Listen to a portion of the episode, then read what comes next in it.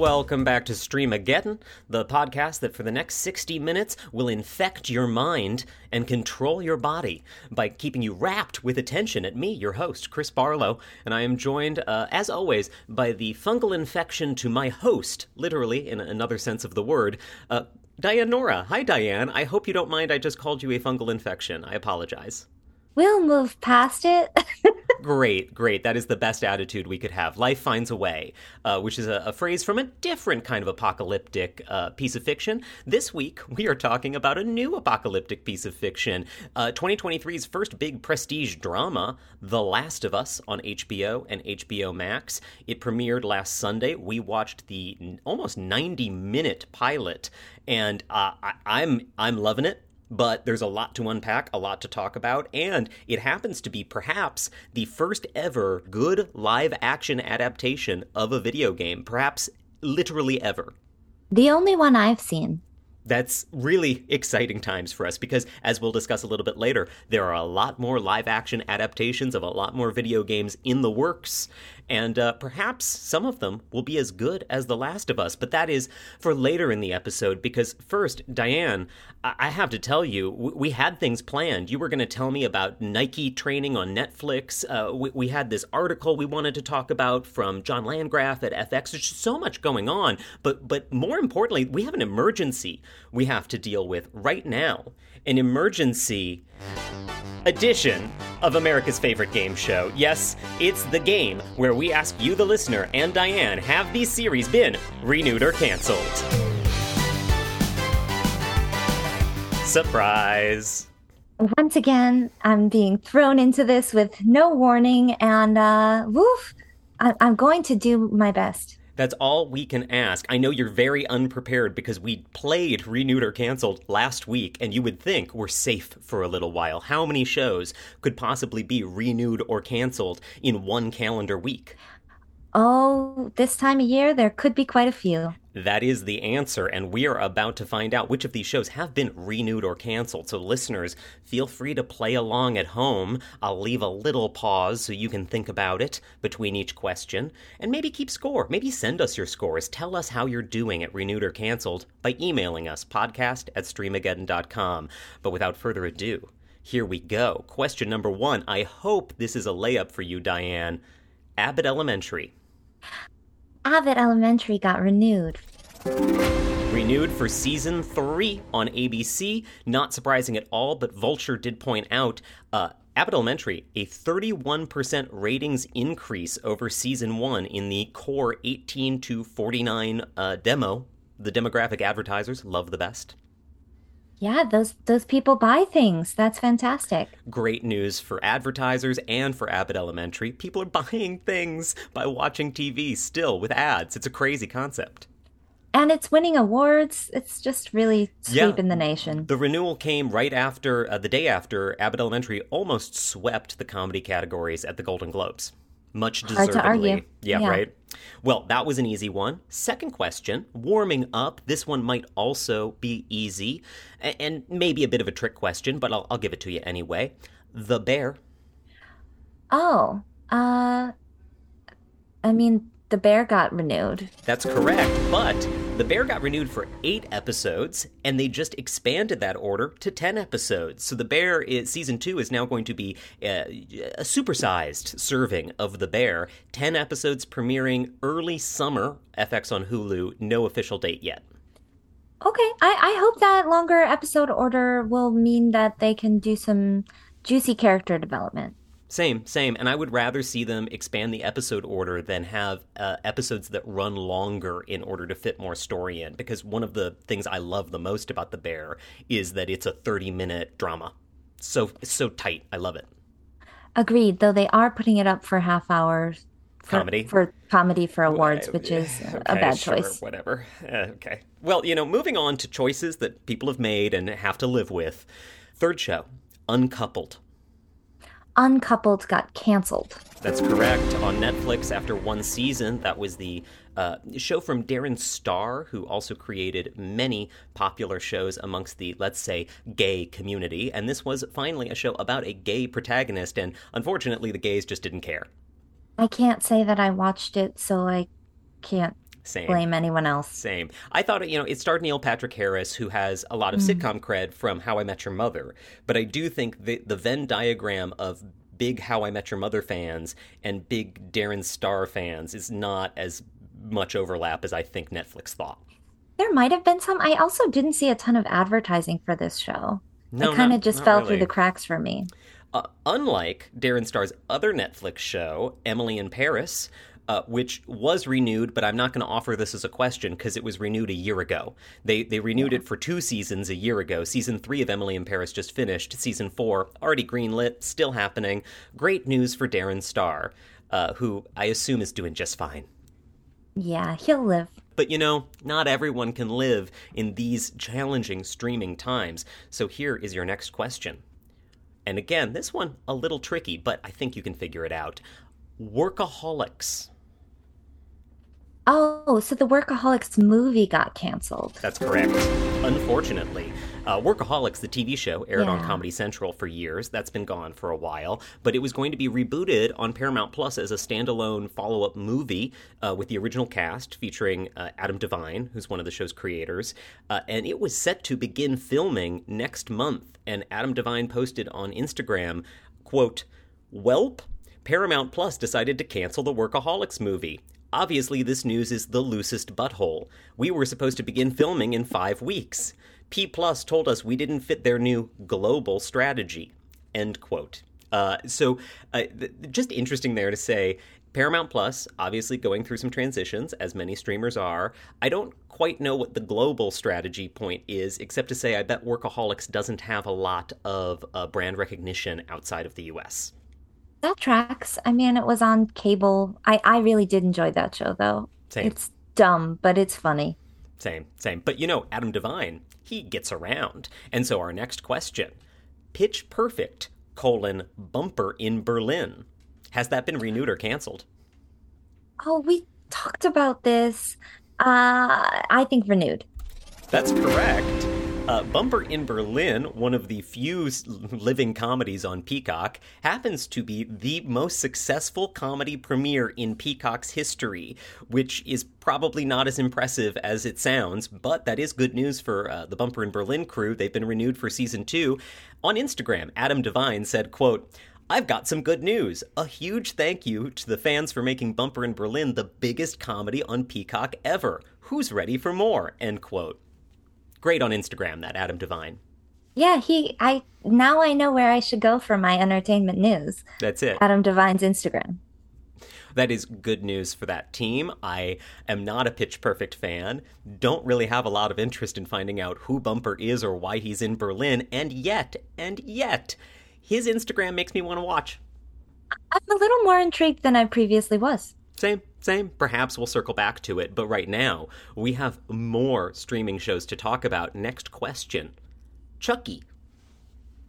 Oh, Chucky got renewed. Chucky got renewed on Syfy for a third season, which I, I didn't even know there was a second. Well, I didn't know that either, but I did read that it got renewed. But uh, I feel like, um, you know, with the success of Megan, Killer Dolls are going to have a big moment. Big year for Killer Dolls. I'm thrilled, uh, but not not the only supernatural uh, show I have to ask you about here. So next question: Reginald the Vampire. Oh, I okay. I read something about this too. Reginald the Vampire also got renewed, right? That's correct. Renewed, Yeah. renewed for a second season, also on Syfy.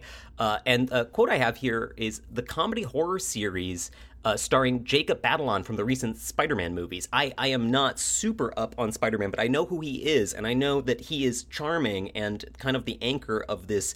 Uh, uh, what we do in the shadows esque esque in that it's funny vampires uh, series that's been, uh, according to this, very successful in the 18 to 49 demo. Again, the best demo. Funny Vampires also having a big moment. Uh, Nick Cage is going to play Dracula. So, Great year for vampires. yeah. And Killer Dolls. Oh, wow. Wow. 2023's really got a vibe. Uh, but you know, I have a bonus question for you here. I'm going to pause for a moment and ask you this very pertinent bonus question Who owns Syfy? Um, um, is it in the the Paramount World? I have no idea. I'm so sorry. That's a good guess. I, I might have thought Paramount. Um, it is NBC Universal. Uh, Oh. Parentheses, a Comcast company. Wow, I did not know that. Yeah, didn't really know that either, but uh, that's interesting in that they could just make Syfy a tile and peacock. I, couldn't they? Why not? Why don't they do that? Sure. But you know, that's a question for another day, because I have another question for you right now. Back to shows. Snowpiercer. Oh, Snowpiercer got canceled. That's correct. Snowpiercer canceled after four seasons, but only three of those seasons have aired. This is yet another instance of a network or streamer uh, pulling the rug out before a season has actually made it to viewers, but after it has been filmed. Uh, and this is in this case, it's TNT. And TNT, you might know, part of the Turner family of networks, which is part of Warner Brothers Discovery, and in fact, in this case, Snowpiercer was the last original scripted show on TNT. So it's not super surprising, but it is a bummer because the the fourth season's done.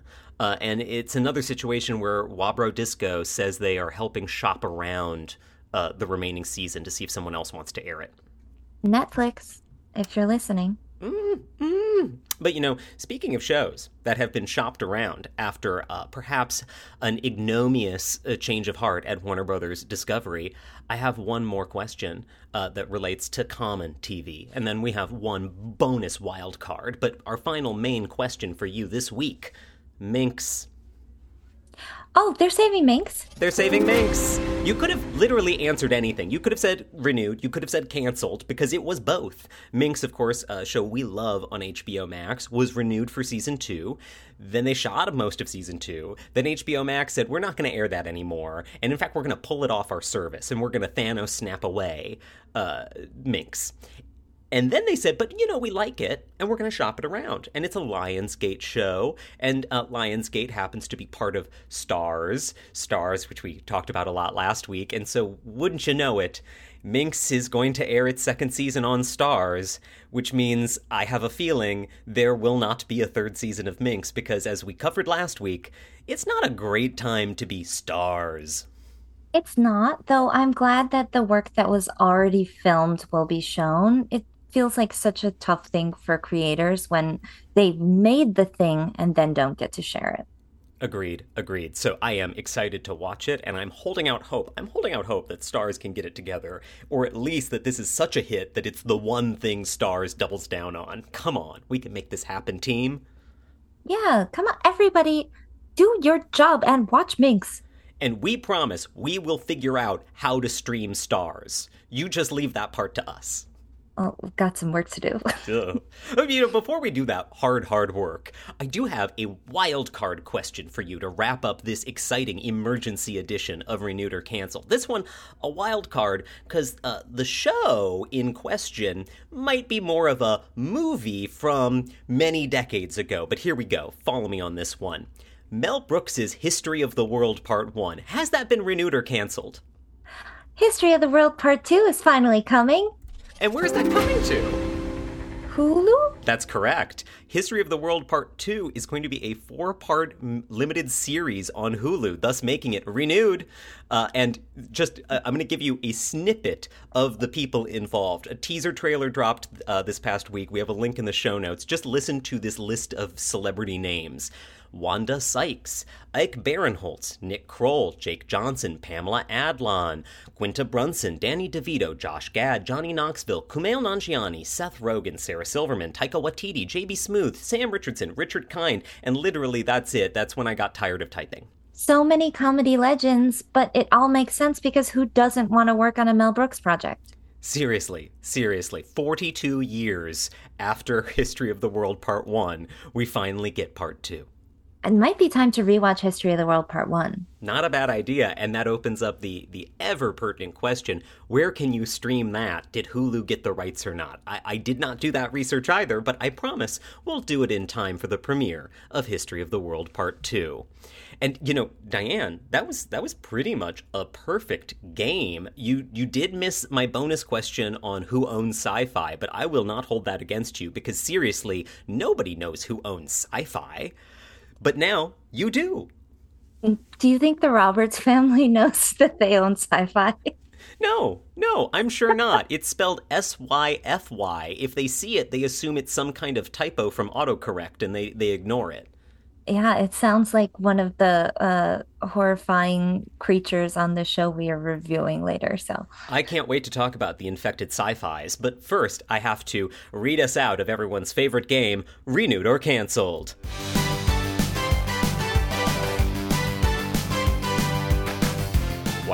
Wow, I never get tired of feeling the exciting adrenaline rush of cancellations.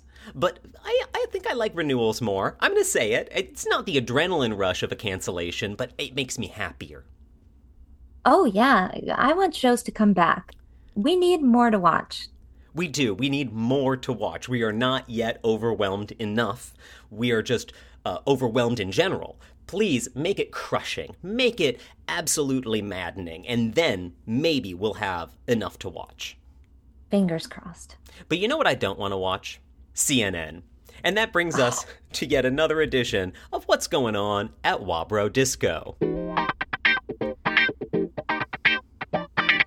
Uh, because uh, we have a headline this week that CNN's uh, current chief, relatively new chief, Chris Licht, we've talked about the uh, rise of Chris Licht on this show over the past year. He's been struggling to right the ship at CNN, so to speak, after the massive CNN Plus debacle that occurred uh, during the uh, handover of CNN. I feel like I'm talking about Hong Kong being handed back to China. I'm like the handover when AT&T gave CNN to Warner Brothers Discovery. Uh, so Chris Licht, not super popular amongst the rank and file, uh, ratings at CNN, terrible. And what's important to know there is that the ratings at MSNBC and Fox are not doing as badly as the ratings at CNN, especially in prime time. So CNN is in the loser position right now. And so, according to Semafor, the uh, news organization with the stupidest name, uh, C- CNN wants to reinvent their primetime lineup from uh, it's two hours a night, I believe 8 to 10 p.m. Eastern.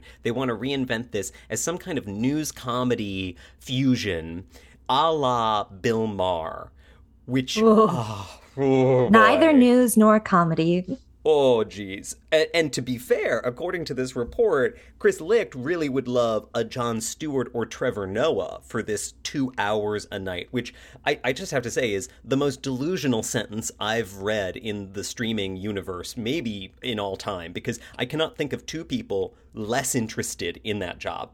Yeah. Uh he also mentioned John Oliver, uh, who has a plum gig yeah, you know, why would you, if you had a weekly show at a better network that's definitely going to give you more money, like why would, why, why would anyone leave that for the nightly gig? We yes. know Trevor Noah wants to get out of his nightly gig. He quit. Yes, literally quit doing it. And that was four nights a week for 23 minutes a night. Chris Licht is talking about five nights a week for 120 minutes a night. I, I, also to John Oliver as a point, like sure he, they work for the same parent company. They both work for Warner Brothers Discovery. John Oliver is a huge success. The show does have an amazing balance of humor and in-depth news analysis. It is a great example of something to aspire to. Sure, it takes them all week to produce 30 minutes of that quality content. And they only do that like 30 weeks out of the year. That doesn't scale up to five nights a week, two hours a night. That just doesn't. Ask Gutfeld on Fox how that's going for him. I was going to say, part of the horrifying aspect of this news story is contending with the fact that many Americans may be watching Gutfeld. if you or someone you know is watching Gutfeld, there's hope. You can call an anonymous hotline for an intervention today. Email podcast at streamageddon.com and we will tell you better things to watch. We have a lot of suggestions. We do. You could be watching a lot of better content. Uh, and it doesn't it doesn't even have to be prestige. We've got a lot of garbage filler content that we think you'll love. I'm generally opposed to hearing that a show has been canceled. For years, I've been hoping to hear that Bill Maher has been canceled on HBO because it's just such a stain on the HBO lineup. But I now am afraid because I don't want him on on CNN, CNN five nights a week. Ooh. He is somebody who I would see saying yes to the gig too, uh, and that mm-hmm. that scares me. It really scares me too. Oh, please no. Come on, man. Okay, this is Chris Licht has done too much. He he tried to mess with New Year's Eve. Yeah, and he told Anderson that was outrageous drink. enough. What are you talking yeah. about, you madman? Anderson only, you know, lets loose one night of the year and just give him his night, you monster. Anyway, uh, Chris Licht, not popular uh, in my books. No, not popular in mine either. Apparently, not popular at CNN. Uh, when you texted me this article, I was reminded that Stephen Colbert, in one of his interviews, I believe with the New York Times, uh, mentioned that Chris Licht, you know, came to him. Uh, Chris Licht used to be the executive producer of The Late Show with Stephen Colbert, uh, was essentially Stephen Colbert's boss, and really uh, was part of what uh, brought Stephen Colbert's Late Show into its heyday. Because if it's easy to forget, when Stephen Colbert started The Late Show, it was kind of a rocky start. It wasn't a ratings hit overnight. He was losing to Fallon. Uh, it took him a while to kind of get his footing and find his voice, and part of that was bringing on Chris Licht to really uh, streamline, I think, their production. Uh, and that worked really well. And Colbert and Chris Licht became very close. And according to this interview, uh, Chris Licht, you know, told Stephen Colbert, I'm going to take this job at CNN. And Stephen Colbert said, as a friend, I'm warning you not to. It's not a good job. It, it will not treat you well. And if you say, I don't care, I'm going to do it anyway, I'll stop telling you not to, but I'm warning you. And, and Chris Licht said, "No, nah, I really want to do this. I feel like it's important, uh, or something. Sure, bringing Bill Maher to primetime is important." Uh, but promoting this ridiculous fallacy that conservative views are underrepresented on cable, on cable news, news, it's just what? absolutely absurd. I really think that what Chris Licht is doing at CNN is like dangerous for the world. I just, oh, I please bring back Zucker maybe he has cordyceps. Maybe the fungus has gotten into his brain and is controlling his movements erratically as he pivots from, you know, he came in and he was like, I'm going to make sure that CNN is just news, no spin, no left or right. And now, eight months later, he's like, what if it was comedy? Oh, no. That's a great new slogan for CNN. This is CNN. Oh, no. That that's really where where we've landed alas, that is where we've landed. Uh, but you know, we, we, we have happier things to talk about this week, like uh, the end of humanity in The Last of Us. Uh, but before we get there, I want to pivot just ever so slightly uh, to another part of Warner Brothers Discovery. Of course, HBO and HBO Max, home to The Last of Us, which we're going to uh, talk about in just a few minutes. Uh, but HBO Max, which of course is going to transform uh, like a zombie uh, infected by cordyceps into some kind of other streaming service merged with Discovery, perhaps just called Max. Who knows? Sometime later this year, we're going to find out all about that. But one thing we already know is that that's going to cost you at least $1 a month more than HBO Max cost you last year. Uh, because HBO Max is raising its base price uh, for the ad free tier from 15 bucks a month to 16 bucks a month. And, uh, okay, sure, I'm fine with that. Uh, that seems that seems fair to me. Uh, it is pushing it, but it's um, not the most expensive streaming option. No, and HBO Max, remember, launched at $15 a month. It's been $15 a month for years now. And at the beginning, $15 a month felt a little steep uh, for HBO Max. But I have to say, like, at this point, uh, you know, Netflix's main plan is $20 a month. People are used to a slightly higher streaming price point, especially for these kind of mega services that have so much content under one umbrella. Admittedly, HBO Max, less and less content by the day, but still a lot of content under one umbrella. As they describe it, culture defining programming. Oh, I yes. I think that's actually kind of accurate. Not wrong. I'll, I'll let them say that and Bill Maher. And unfortunately, also Bill Maher. That's also there. True, true. Uh, just for comparison, you know, Disney Plus recently went uh, from six ninety nine to seven ninety nine to ten ninety nine a month. Uh, so you know, everything is moving up in that general direction. The radical idea that uh, these streaming services might need to start making some profits. Insane. That is not how capitalism works. You just dump money into a pit labeled original programming and go from there. Spend, spend, spend, baby. Mm. But you know, sometimes spend, spend, spend is the right mantra because I happen to know that the show we're talking about this week, The Last of Us, each episode of season one of The Last of Us is costing more than each episode of uh, the first five seasons of Game of Thrones, I believe is the stat I saw. Not, we're, we're not reaching Game of Thrones season seven level budgets here, but we are quickly blowing past seasons one through five, which were very elaborate, lush seasons of television. Does that include the cost of the IP? That is a fantastic question. Because I don't, course, I don't know. Because I, I would imagine, yes, that is driving up the cost.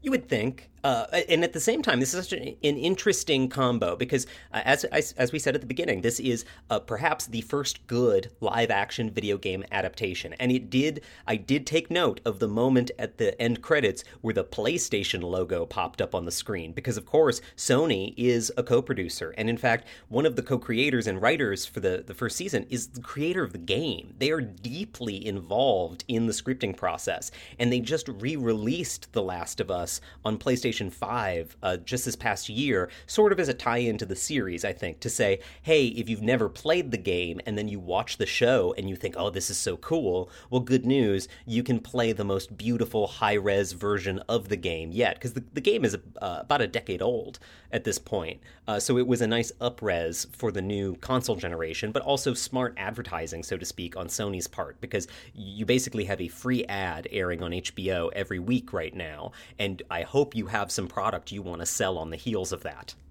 Oh yeah, I'm sure. I'm sure. But uh I have to say I'm not a gamer, but I do think that The Last of Us is a game that many of my gaming friends have recommended to me because it is like so rich in its storytelling uh, that it seems like the sort of game that non-gamers might be able to get into.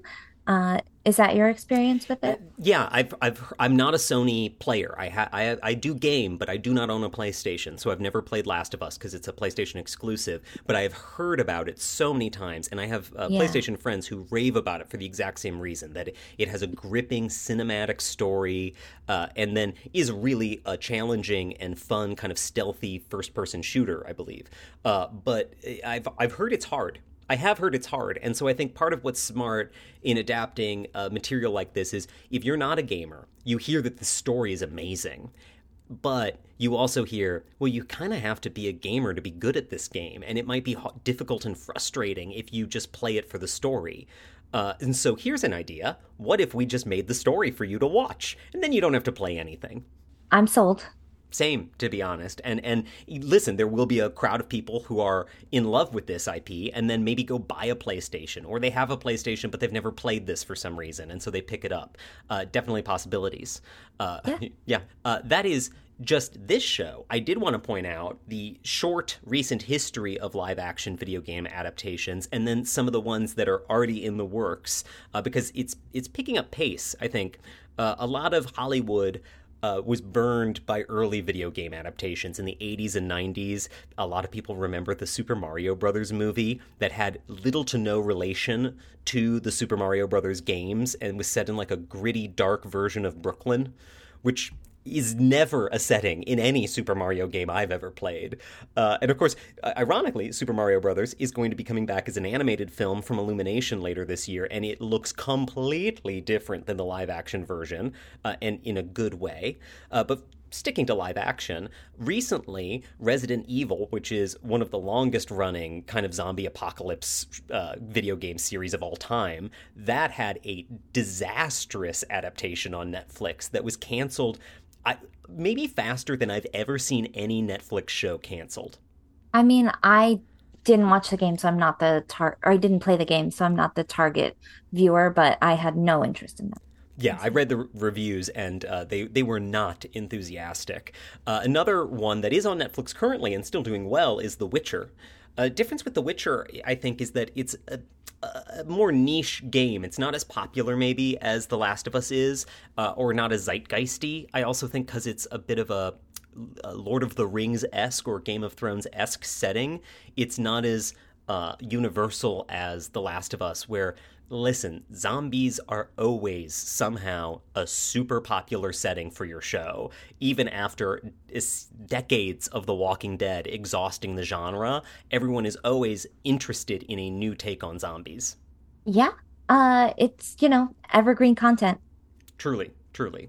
Uh, also uh, released this past year to, you know, a medium response would be the live action adaptation of Halo, which is on Paramount Plus. Halo, obviously the uh, kind of flagship uh, shooter on the Xbox platform.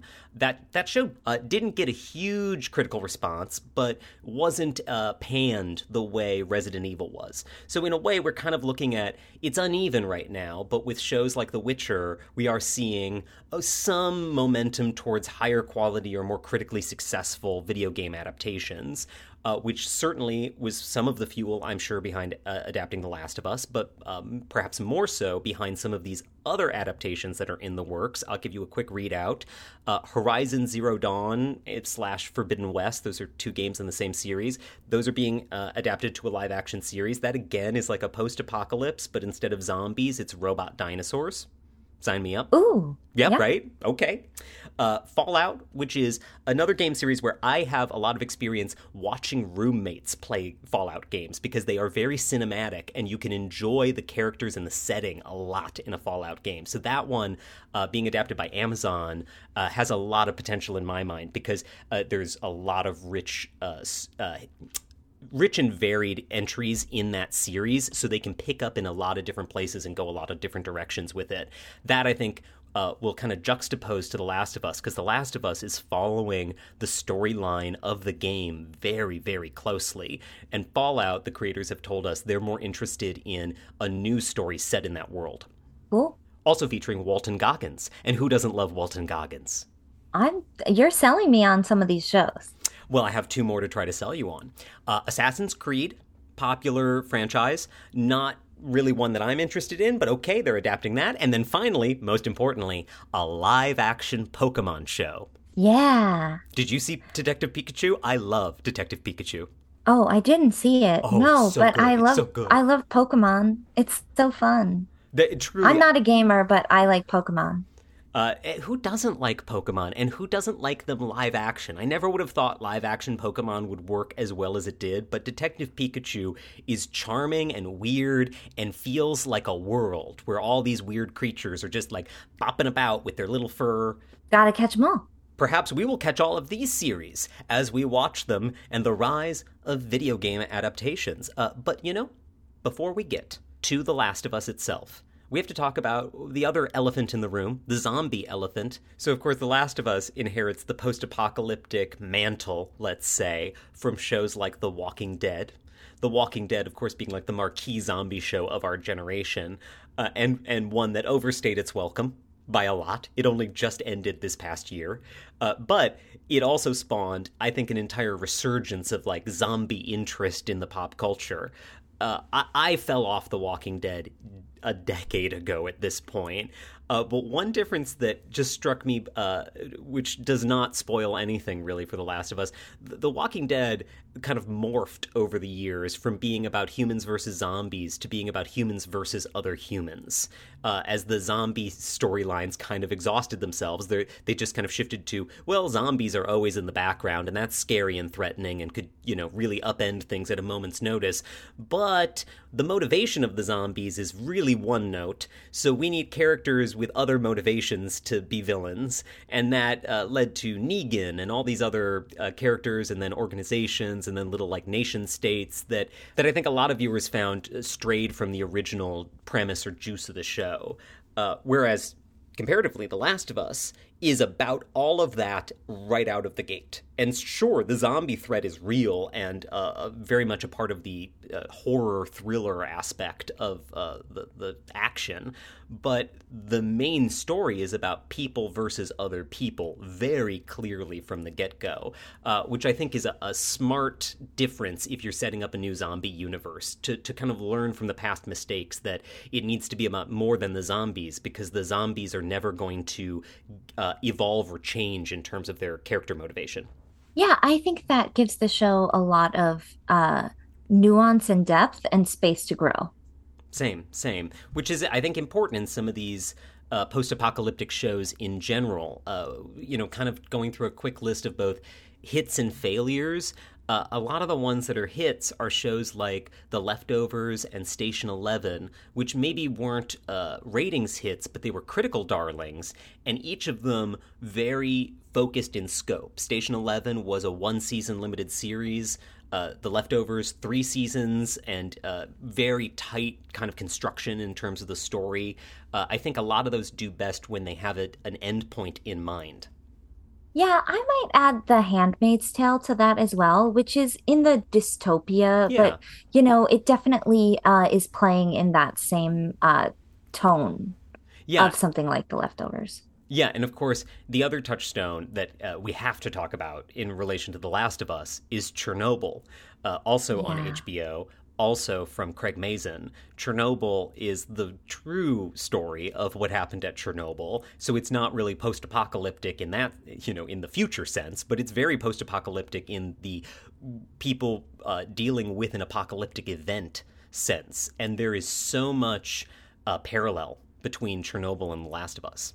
I found that show so beautiful and devastating, but also very difficult to watch. It had so many small moments of human cruelty and ineptitude, but also just like beautiful moments of humanity. I, I, knowing that is the same creator makes me very excited for where this could go. Same, same. And you know, listeners, if you have a favorite post apocalyptic show or a favorite post apocalyptic trope, uh, why not send that our way? Podcast at streamageddon.com. Uh, I'm going to throw in uh, my favorite post apocalyptic art, not a TV show, but if you're in the theater world, you might know of a play called Mr. Burns. Uh, which is set post-apocalypse, and uh, in that, and and partly it is a favorite because it does touch on TV because it's about how people living in the post-apocalypse retell stories of episodes of The Simpsons as a kind of uh, oral storytelling history, and and I'm a sucker for that, and it's got a really interesting three-act story structure. I'm a sucker for story structure, but it also feels very real in that it deals with some of the things that would happen in a, a an apocalyptic event that you don't immediately think of. For example, if there's no one manning the nuclear power plants, they melt down. And then what happens to people who are, you know, living downstream of that water supply or something like that? There's a lot of unintended consequences and world building that that play pokes at.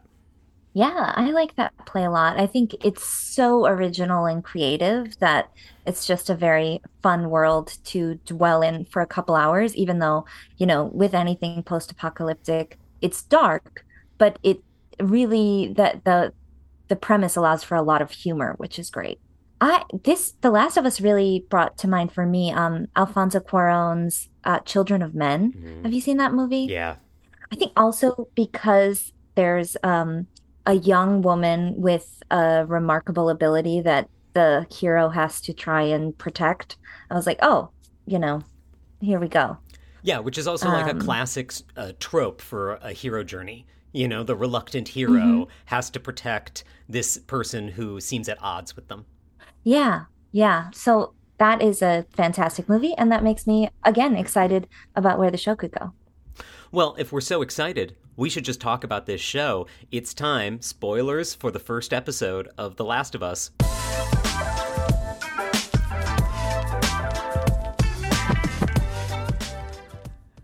So, The Last of Us, which airs on HBO and HBO Max, just had its premiere, and in that premiere, we watched the world end. How'd that feel, Dianne?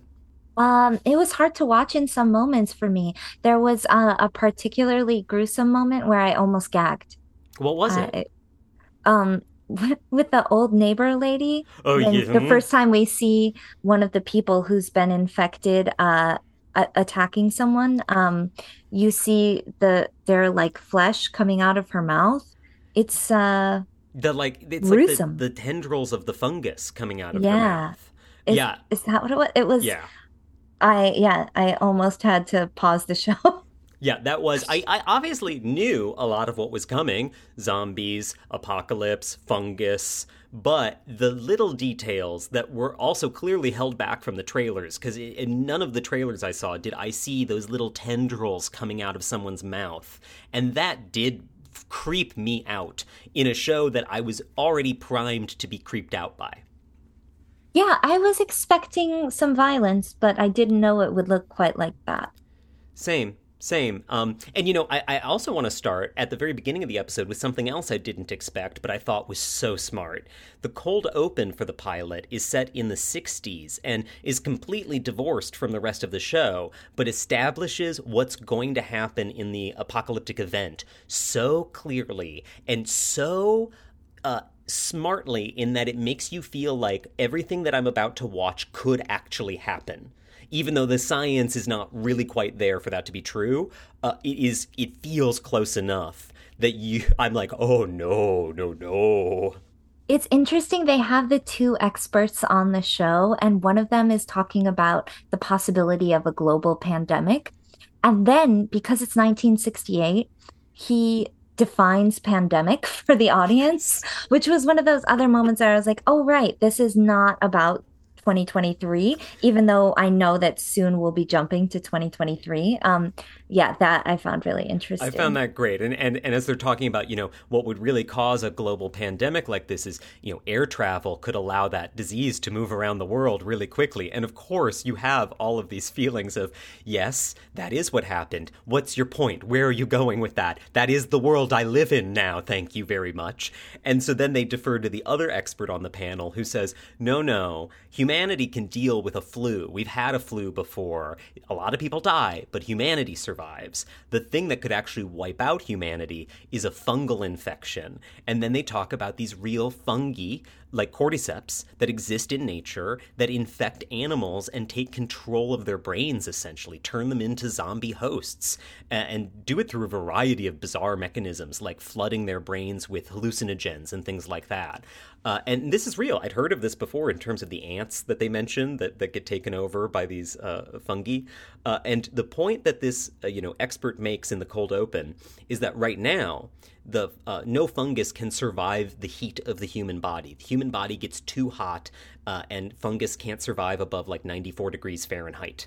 However, that's not too far from the temperature of the human body, and as he says in this cold open, what if fungi had reason to evolve to survive warmer temperatures? What if the climate gradually got warmer. And so fungus gradually learned to survive in a warmer temperature and then one day could survive in a temperature as warm as the human body? Then we could face a fungal infection that wipes out all of mankind by turning each host into not just a vector of infection, but into a literal violent killing machine. They did they set that up so well. It didn't feel expository no what's crazy is it's just an exposition dump and none of it feels expository all of it feels like it is um, telling you a terrifying thing that's about to actually happen to you in real life yeah. Uh, and that's one of the reasons I feel like we're in good hands with Craig Mazin and this pilot. It just starts moving and gets where it needs to go. Yeah, and so this gets to my um, uh, second question about the the overall shape of the pilot, and one where I had one opinion 30 minutes into the episode, and then another opinion at the end of the episode. So after this cold open, we go to 2003, and we see uh, Joel, uh, played by Pedro Pascal, in his life with his daughter in Texas. And we know that this is basically going to be like the day of the apocalypse. It, it, it, just feels obvious because we know that the show is not about him in 2003 with his daughter in Texas. The show is about him in the present day post apocalypse with this girl playing his surrogate daughter, essentially. That much we already know. So we get to this part in 2003, and my gut reaction was I don't want to see this now. I want to jump to the real show. I've, you've set me up so well with that cold open. Take me straight to 2023 and have let me meet him in his current state, and then let me find out about his past later. That was my gut reaction. I think because I was itching to get going after that cold open. I'm, I'm curious. Did you feel anything similar to that? Didn't, to be honest. I thought that the sequence in 2003 worked partially because it didn't feel like a flashback to me. Um, and I think that as a flashback, it would have been a bit of like, this is why my character is like this. But um, it moved really well. I thought uh, Nico Parker, the young actor who played his daughter, was really good. And so I didn't mind watching this she was father daughter relationship. You know, uh, like I, I was okay to sit in that world for a while personally as a viewer. Yeah, and I, I, changed my tune by the end of the episode because at the end of the episode, Joel has a clear flashback to the moment that uh, a soldier killed his daughter as they were mm-hmm. fleeing. And uh, he then, you know, kills a soldier in the present day in order to protect and save uh, his new surrogate daughter. how nice how that works out, Ellie. And uh, I, in that moment, went, oh, well, of course, we had to already see that moment in his past. It would not work to learn that detail about his past later. I need to see that parallel right now to just seal the deal on who these characters are, why he's going to act the way he's going to act, and why he's going to do things that are sometimes are shocking. Like he murders this kind of flunky uh, military guard that we met earlier in the episode brutally, punches mm. him to death yeah, another moment that was a bit hard to watch, but I think was effective. Oh, absolutely uh, and and effective in that we got to see the reaction from uh, Ellie, which is mm-hmm. an interesting reaction. She is not the same as his uh, daughter. His daughter watched him murder the uh, old woman infected with the fungus and was horrified. Ellie watches him murder this guard who well, was gonna kill Ellie. Uh, you know, hundred percent clear that like her life was at stake there. Uh, she she watches you know Joel kill this guy and and she looks more uh, curious or uh, kind of alert. Like Even this is something. Maybe impressed. yeah, like th- like this is something she aspires to be able to do. That she mm-hmm. wants to be able to handle things as efficiently as he does. Yes, I think I think that's definitely true. And to me, they had a um, a throwaway line earlier in the episode where they talked about the difference in attitudes with um, young people who were born after this had happened. And I think that that is was something that I just kind of skimmed over when I heard it the first time, and then really uh, showed true to me when uh, we see her engaging with him. And I'm excited to see more time with those two characters together. Uh, we get a, a, little teasing of it in in this pilot, but most of the pilot they're separate. Yeah, and so it, it I am it's a great pilot in that way, in that I'm excited now to watch them on their journey together. And yeah. I got just enough of a taste of that in the pilot that I feel uh, l- like I know what that's going to feel like. I have an idea of what I'm looking forward to, but they didn't give me a lot of it. They withheld very smartly. They withheld, uh, and instead gave me a lot of world building and a lot of character background and a lot of really great ensemble characters. I really like uh, Anna Torv, who plays Tess, who is Joel's uh, partner. No, I, I, don't think they have a romantic thing going on. I think they're just uh, partners in crime, but also yeah. in this kind of environment that is sort of the most intimate relationship you might have with anyone, to be honest. They seem real tight, and she's just kind of enigmatic to watch. We meet her in a really unusual scene. We don't know who she is yet. She's being interrogated or beaten up by someone else in the new Boston underworld. Uh, and then we kind of piece together what her relationship is and, and how uh, she and Joel are essentially like smugglers together who break out of the walled city of Boston to uh, run drugs and other supplies. And she's great. She is. I loved her on Mindhunter, so I was pretty excited to see her back in this. Um, and I love that their relationship is at, at least this point not explicitly sexual, partially because it, you know, with everything that he's been through at that point, I'm not sure that I would buy him being in some sort of romantic relationship. It just felt like uh, I, I liked that she was a character on her own and didn't seem like she was just his side piece. Agreed, agreed. And I'm and I like the idea of them all three together on a road trip together because there's a lot of tension there that is more complex than just the surrogate father surrogate daughter tension between the two mains because obviously a big reveal at the end of the pilot is that uh, Ellie seems to be immune to the fungus. That uh, they are sneaking out because they've been told they need to take her to another resistance hub. There's a resistance, because of course, in any good fascist post apocalyptic state, there's a resistance. The Fireflies, which I don't know, could have been a better name. But the Fireflies are doing something with Ellie. We don't know what. And through kind of a series of accidents, there's a shootout, the Fireflies get injured. At the same time, Joel is trying to steal essentially a car battery that was supposed to be sold to him, but then he got kind of double crossed by the smuggler selling him the car battery. And so he's there to try to steal the car battery, walks into the aftermath of a shootout in which most of the Fireflies get shot or uh, injured. And the Fireflies are desperate for reasons not entirely clear in that moment to get Ellie out of town and to get her to this resistance hub at the State House in Massachusetts. Uh, and so we have a, you know, if you know anything about the show, you have a sense of what that reveal is going to be. But I think they play it real smartly. They don't drag it out for too long. At the end of the episode, it is cards on the table clear that Ellie is immune, but that if she gets tested, because we do know from earlier in the episode that the feds have a test that tells you whether someone's infected or not, if she gets tested, she's going to test positive for being infected because she is infected, but she's immune to the, the fungus and its effects. So any anybody who catches her and tests her will kill her. That that is made abundantly clear in terms of the stakes.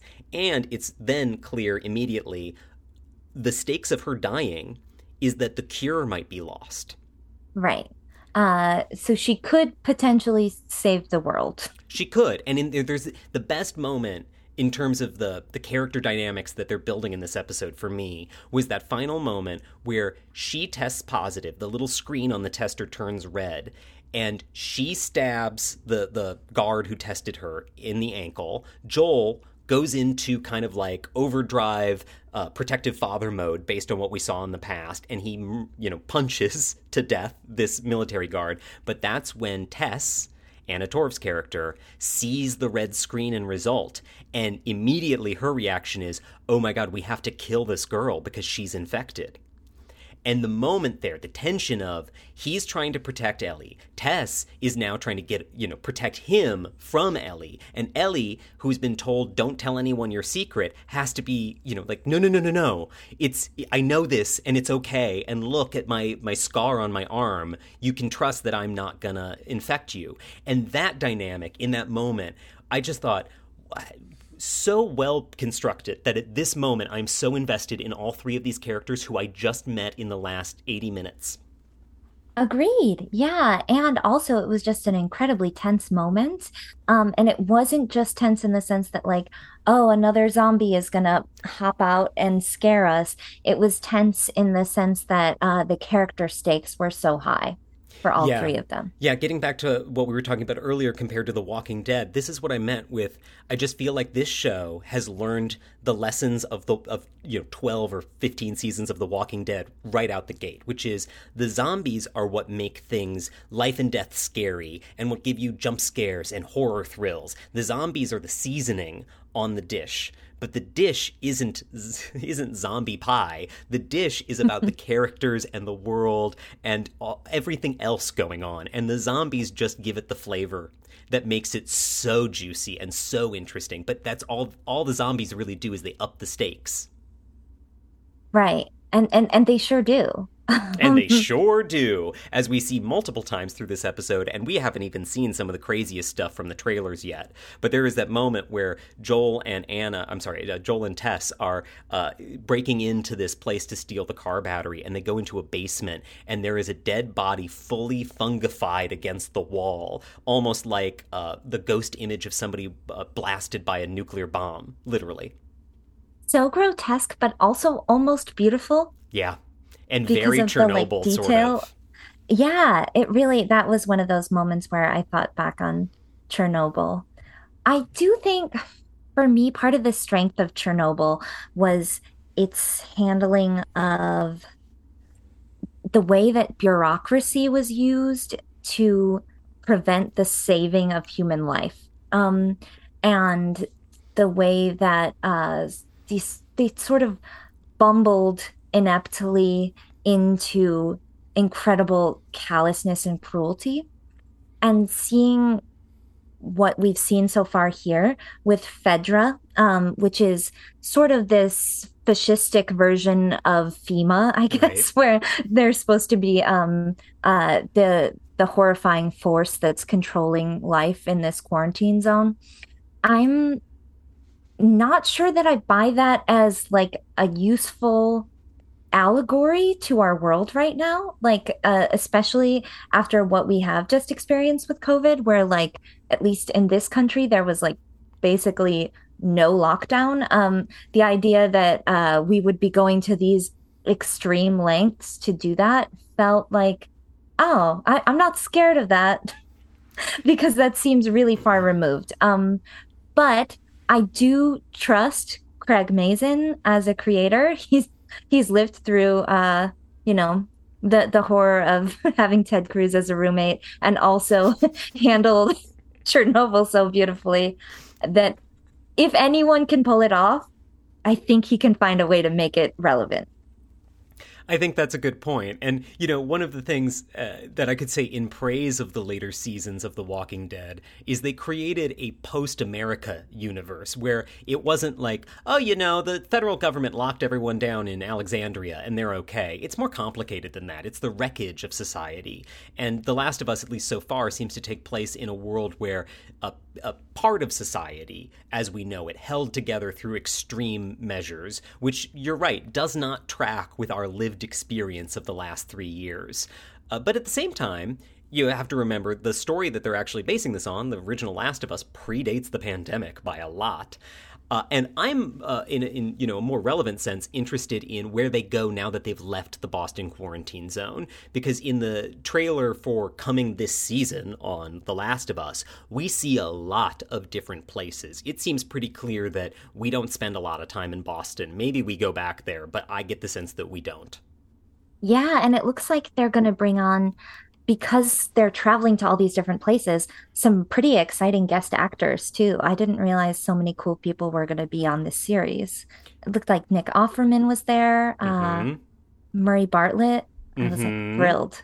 Yes. Thrilled. Yes. I know there's actually so much to look forward to still and and already I'm really jazzed. And of course I have to uh, end with the end of the episode talk about one of my favorite uh, little Craig. It felt like a little tidbit of Craig Mazin, even if this comes from the story in the game. That uh, when they take Ellie back to Joel's apartment, basically, when they, they are given Ellie as their ward, and they're going to sneak out of uh, Boston that night. So they have to lay low until the, the sun sets. And so they go back to Joel's apartment, and Ellie finds uh, a radio, which isn't playing anything because there's not a lot of radio stations left in the post apocalypse. And next to it is a giant paperback book of billboards like top 100 songs by year.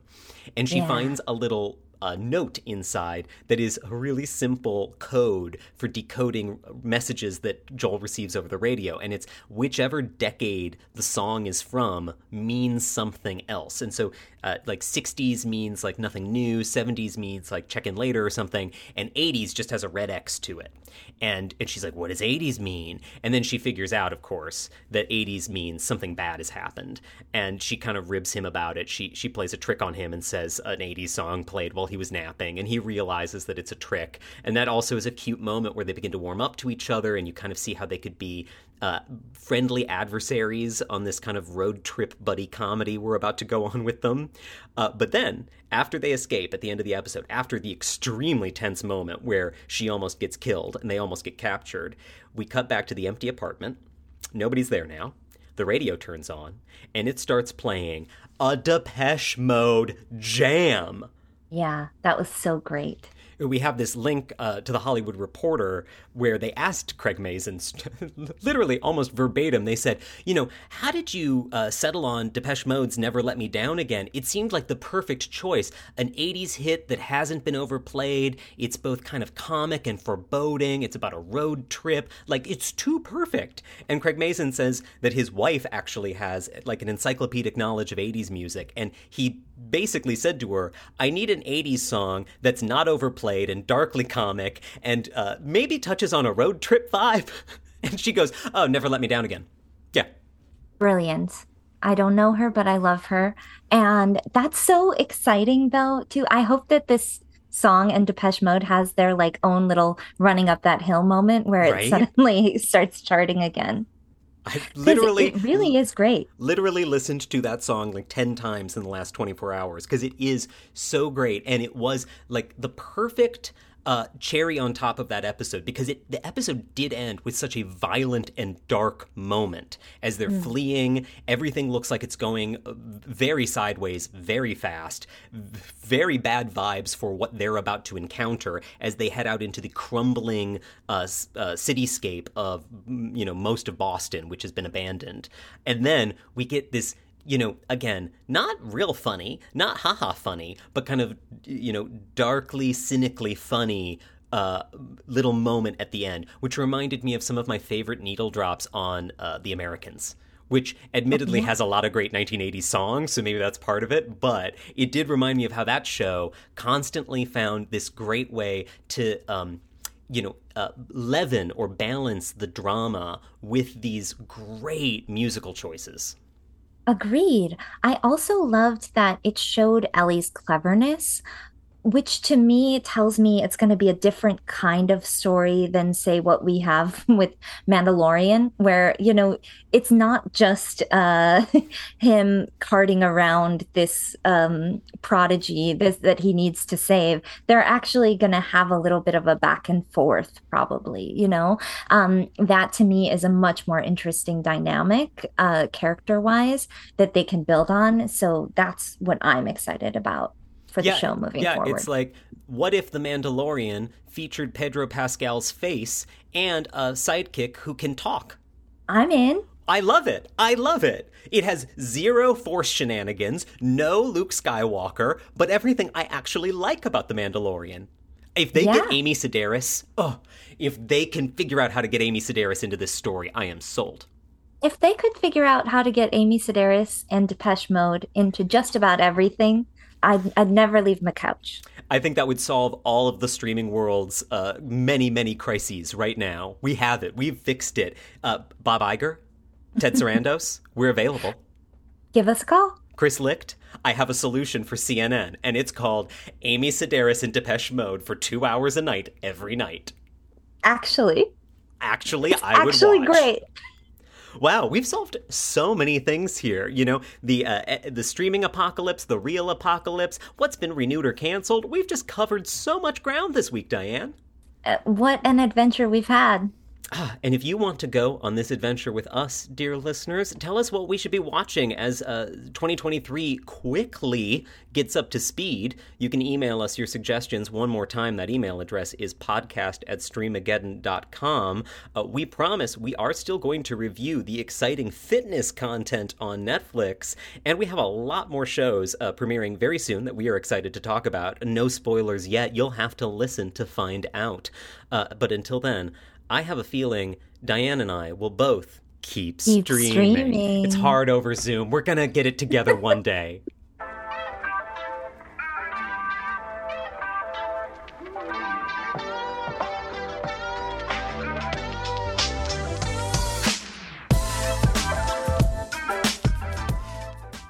I'll just have to make a sound effect of the two of us saying it in unison and just hit that button at the end of the episode. That's the answer. It's a little bit creepy.